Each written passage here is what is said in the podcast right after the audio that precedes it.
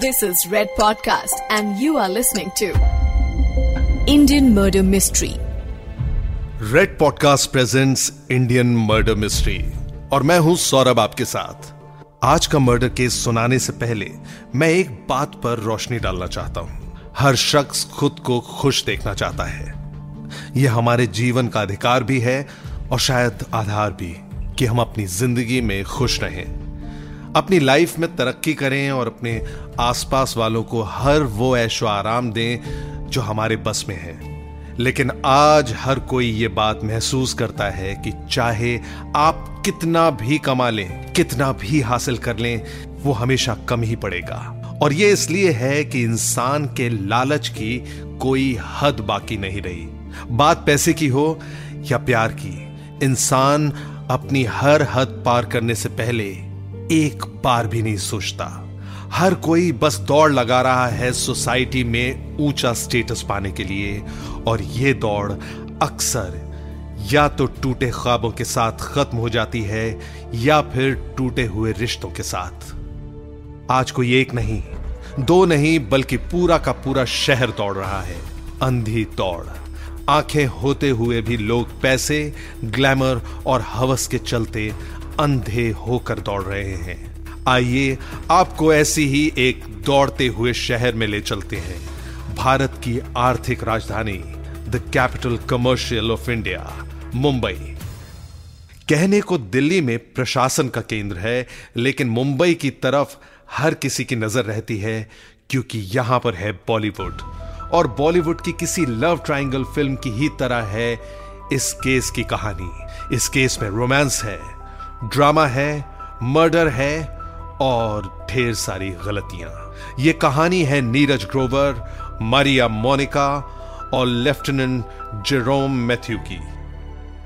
Kannada film industry के हुनर से हर कोई परिचित है। यहाँ से कई प्रतिभाशाली एक्टर्स और एक्ट्रेसेस बॉलीवुड में आए और आज के दिन तक अपने फैंस के दिल पर राज करते हैं। बॉलीवुड और फ़िल्मों की दुनिया ही कुछ ऐसी है। इसके ग्लैमर और पैसे के आकर्षण से हर कोई इसकी ओर खिंचा चला आता है। शायद यही वजह है कि लोग बॉलीवुड का एक छोटा सा हिस्सा बनने के लिए भी बड़ी से बड़ी कीमत चुकाने को तैयार हो जाते हैं। बॉलीवुड फ़िल्मों में और हिंदी टीवी सीरियल्स में एक्टिंग करने के ख्वाब लेकर 2008 में मरिया मोनिका ने मुंबई में कदम रखा। 27 साल की मरिया ने कन्नड़ फ़िल्म इंडस्ट्री में काफ़ी नाम कमाया था। लेकिन बॉलीवुड में एक्टिंग करने का मकाम अभी भी उसकी पहुँच से बाहर था। अपने स्ट्रगल के दौरान मरिया ने कई जगहों के चक्कर काटे, लेकिन हर जगह उसे नाकामयाबी की सूरत देखने को मिली।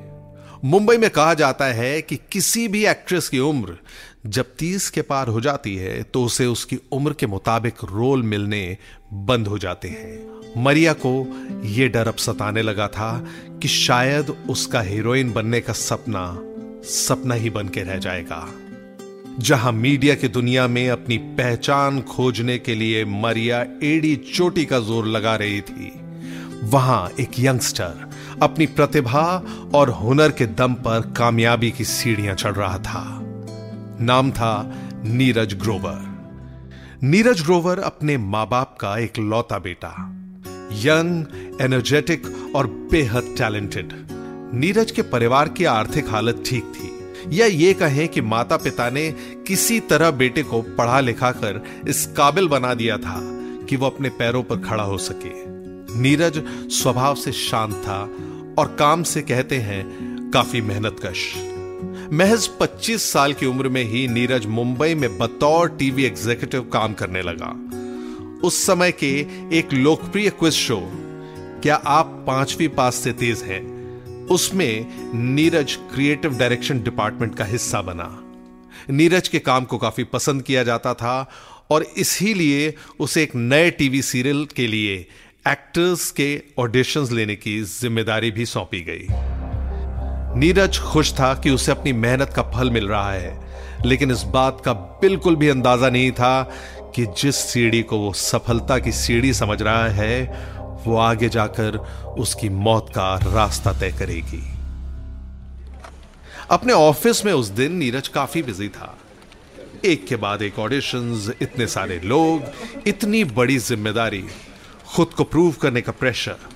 नीरज काफ़ी स्ट्रेस में था। अगले ऑडिशन के लिए उसने जब एक्टर्स को बुलाया तो एक बेहद खूबसूरत लड़की कमरे में दाखिल हुई।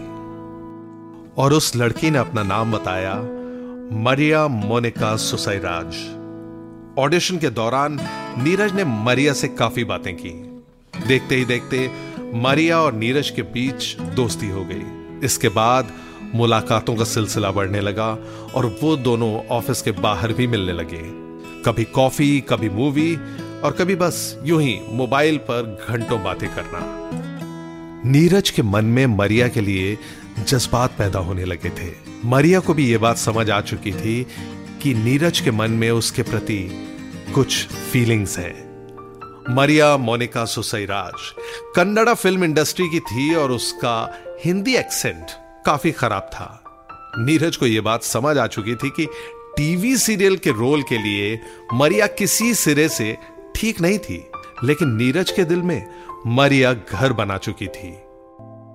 और कहीं ना कहीं मरिया को नजरअंदाज कर पाना नीरज के लिए मुश्किल था। नीरज ने इंडस्ट्री में अपने सभी कॉन्टेक्ट से बात की और मरिया के लिए काफ़ी सारे ऑडिशंस भी अरेंज करवाए। यहाँ तक कि मुंबई में घर ढूँढने के लिए भी उसने मरिया की काफ़ी मदद की। नीरज अनजान था उस आने वाले खतरे से और उस शख्स से जो पहले से ही मरिया की ज़िंदगी में था। लेफ्टिनेंट जेरोम मैथ्यूज, इस कहानी का तीसरा किरदार। Lieutenant Jerome Mathews navy officer था और क्वालिफिकेशन से एक एरोनॉटिकल इंजीनियर। यानी सोसाइटी में सक्सेस को नापने के सभी पैमाने सारे पैरामीटर्स होते हैं, उन सब पर जेरोम मैथ्यूज एकदम खरा उतरता था। अच्छी एजुकेशन के साथ साथ फौज की रिस्पेक्टेबल और वेल पेइंग नौकरी। लेकिन फिर भी लेफ्टिनेंट मैथ्यूज को अपनी लाइफ में एक ही कमी खलती थी, अपने प्यार की कमी। और उसका वो प्यार और कोई नहीं, बल्कि मारिया मोनिका सुसैराज थी।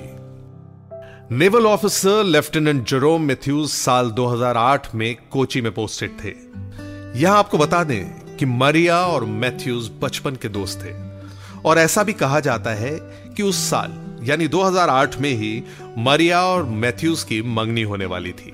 लेकिन मरिया का फ़िल्म इंडस्ट्री में नाम कमाने का ख्वाब उसे मुंबई की तरफ़ खींच लाया था।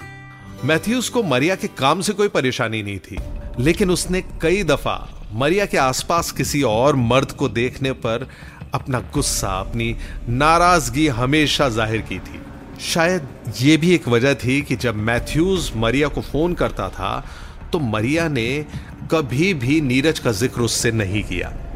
ऐसा बताया जाता है कि मरिया मुंबई आने के बाद से और खासकर नीरज से मिलने के बाद मैथ्यूज को इग्नोर करने लगी थी। नीरज को मरिया पसंद थी। और मरिया ने भी नीरज के सामने कभी भी अपने बॉयफ्रेंड या फिर कहें कि होने वाले मंगेतर लेफ्टिनेंट मैथ्यूज का ज़िक्र ही नहीं किया।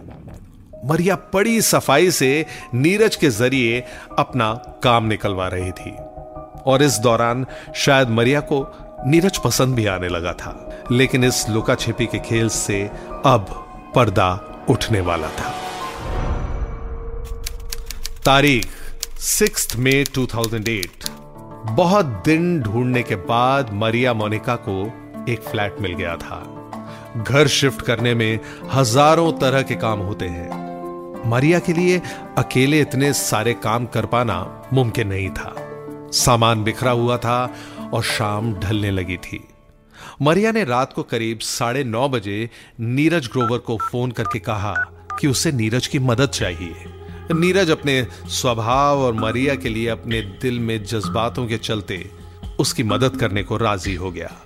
नीरज ग्रोवर ने मरिया के लिए डिनर पैक करवाया और करीब 10 बजे उसके धीरज सॉलिटेयर बिल्डिंग के फ्लैट 201 में, यानी वहाँ जहाँ मरिया रह रही थी, पहुँच गया। नीरज को देखकर मरिया को चैन की सांस आई। उन दोनों ने डिनर खत्म ही किया था कि मरिया का फ़ोन बज उठा। ये फ़ोन और किसी का नहीं, बल्कि लेफ्टिनेंट मैथ्यूज का था। मरिया ने बहुत हिचकिचाहट से, लेकिन सोचने के बाद फ़ोन उठाया। अभी मारिया मैथ्यूज को अपनी शिफ्टिंग के बारे में बता ही रही थी कि नीरज ने मारिया को कुछ पूछने के लिए आवाज़ लगाई। दूसरी तरफ़, मैथ्यूज के कानों तक जैसे ही यह आवाज़ पहुँची तो वो दंग रह गया। मैथ्यूज को शुरू से मारिया का किसी भी गैर मर्द के साथ मिलना जुलना पसंद नहीं था। ऐसे में उसने जब एक अनजान मर्द की आवाज़ सुनी, वो भी रात के साढ़े दस बजे तो मैथ्यूज के अंदर एक आग सुलगने लगी। एक सेकंड में उसके मन में कुछ ऐसे जज्बात उमड़े और ऐसे दृश्य घूम गए कि उसने अपना आपा ही खो दिया। मैथ्यूज ने मरिया से पूछा कि वो आवाज़ किसकी थी, जिसके जवाब में मरिया ने बताया कि नीरज उसका दोस्त है और क्योंकि उसने आज ही फ्लैट में शिफ्ट किया है, इसलिए नीरज मरिया की मदद करने आया है। इसके बाद कुछ बहाना बनाकर मरिया ने बात को बदल दिया और कहा कि नीरज बस अब जाने ही वाला है। पर जेरोम मैथ्यूज के मन में उपजी हुई जो तस्वीरें थीं, वो उसके शक की सुई किसी और तरफ़ ले जा रही थी। करीब एक घंटे बाद मैथ्यूज ने मरिया को एक बार फिर फ़ोन किया। साढ़े ग्यारह बजे जब फ़ोन की घंटी बजी तो मरिया और नीरज शिफ्टिंग का काम संभालते हुए थक चुके थे। फ़ोन उठाने पर मरिया ने मैथ्यूज से सीधे मुँह बात नहीं की और उसने बताया कि नीरज आज रात उसके फ्लैट पर ही रुकेगा। मैथ्यूज ने गुस्से में मरिया से कहा कि वो नीरज को उसी वक्त फ्लैट से बाहर निकाल दे, लेकिन मरिया ने उसकी एक नहीं सुनी। फ़ोन डिस्कनेक्ट कर दिया। इसके बाद मरिया ने अपना मोबाइल फ़ोन स्विच ऑफ़ कर दिया। सुनने में ये एक साधारण सा झगड़ा ही लगता है। पर असल में, मरिया के इस रवैये ने लेफ्टिनेंट जेरोम मैथ्यूज को एक बड़ा सदमा पहुँचाया। लेकिन मैथ्यूज की दिमागी हालत आपको तब समझ में आएगी जब आपको मालूम होगा कि फ़ोन काटने के बाद मैथ्यूज ने क्या किया। आवेश, गुस्सा, नाराज़गी और अपने दिमाग में उपजे हुए शक आपकी ज़िंदगी कैसे तबाह कर सकते हैं? वही कहानी, वही केस आपको सुना रहा हूँ और यह है नीरज ग्रोवर मर्डर केस। आगे क्या हुआ नीरज ग्रोवर, मरिया सुसैराज और लेफ्टिनेंट मैथ्यूज के बीच? ये आपको बताऊँगा अगले एपिसोड में। रेड पॉडकास्ट पर आप सुन रहे हैं इंडियन मर्डर मिस्ट्री और मैं हूँ सौरभ आपके साथ। You are listening to Red Podcast Indian Murder Mystery. Written by Dhruv Law. Audio designed by Aryan Pandey. Creative Director Saurabh Brahmer. Send your feedback and suggestions right to us at podcast at redfm.in.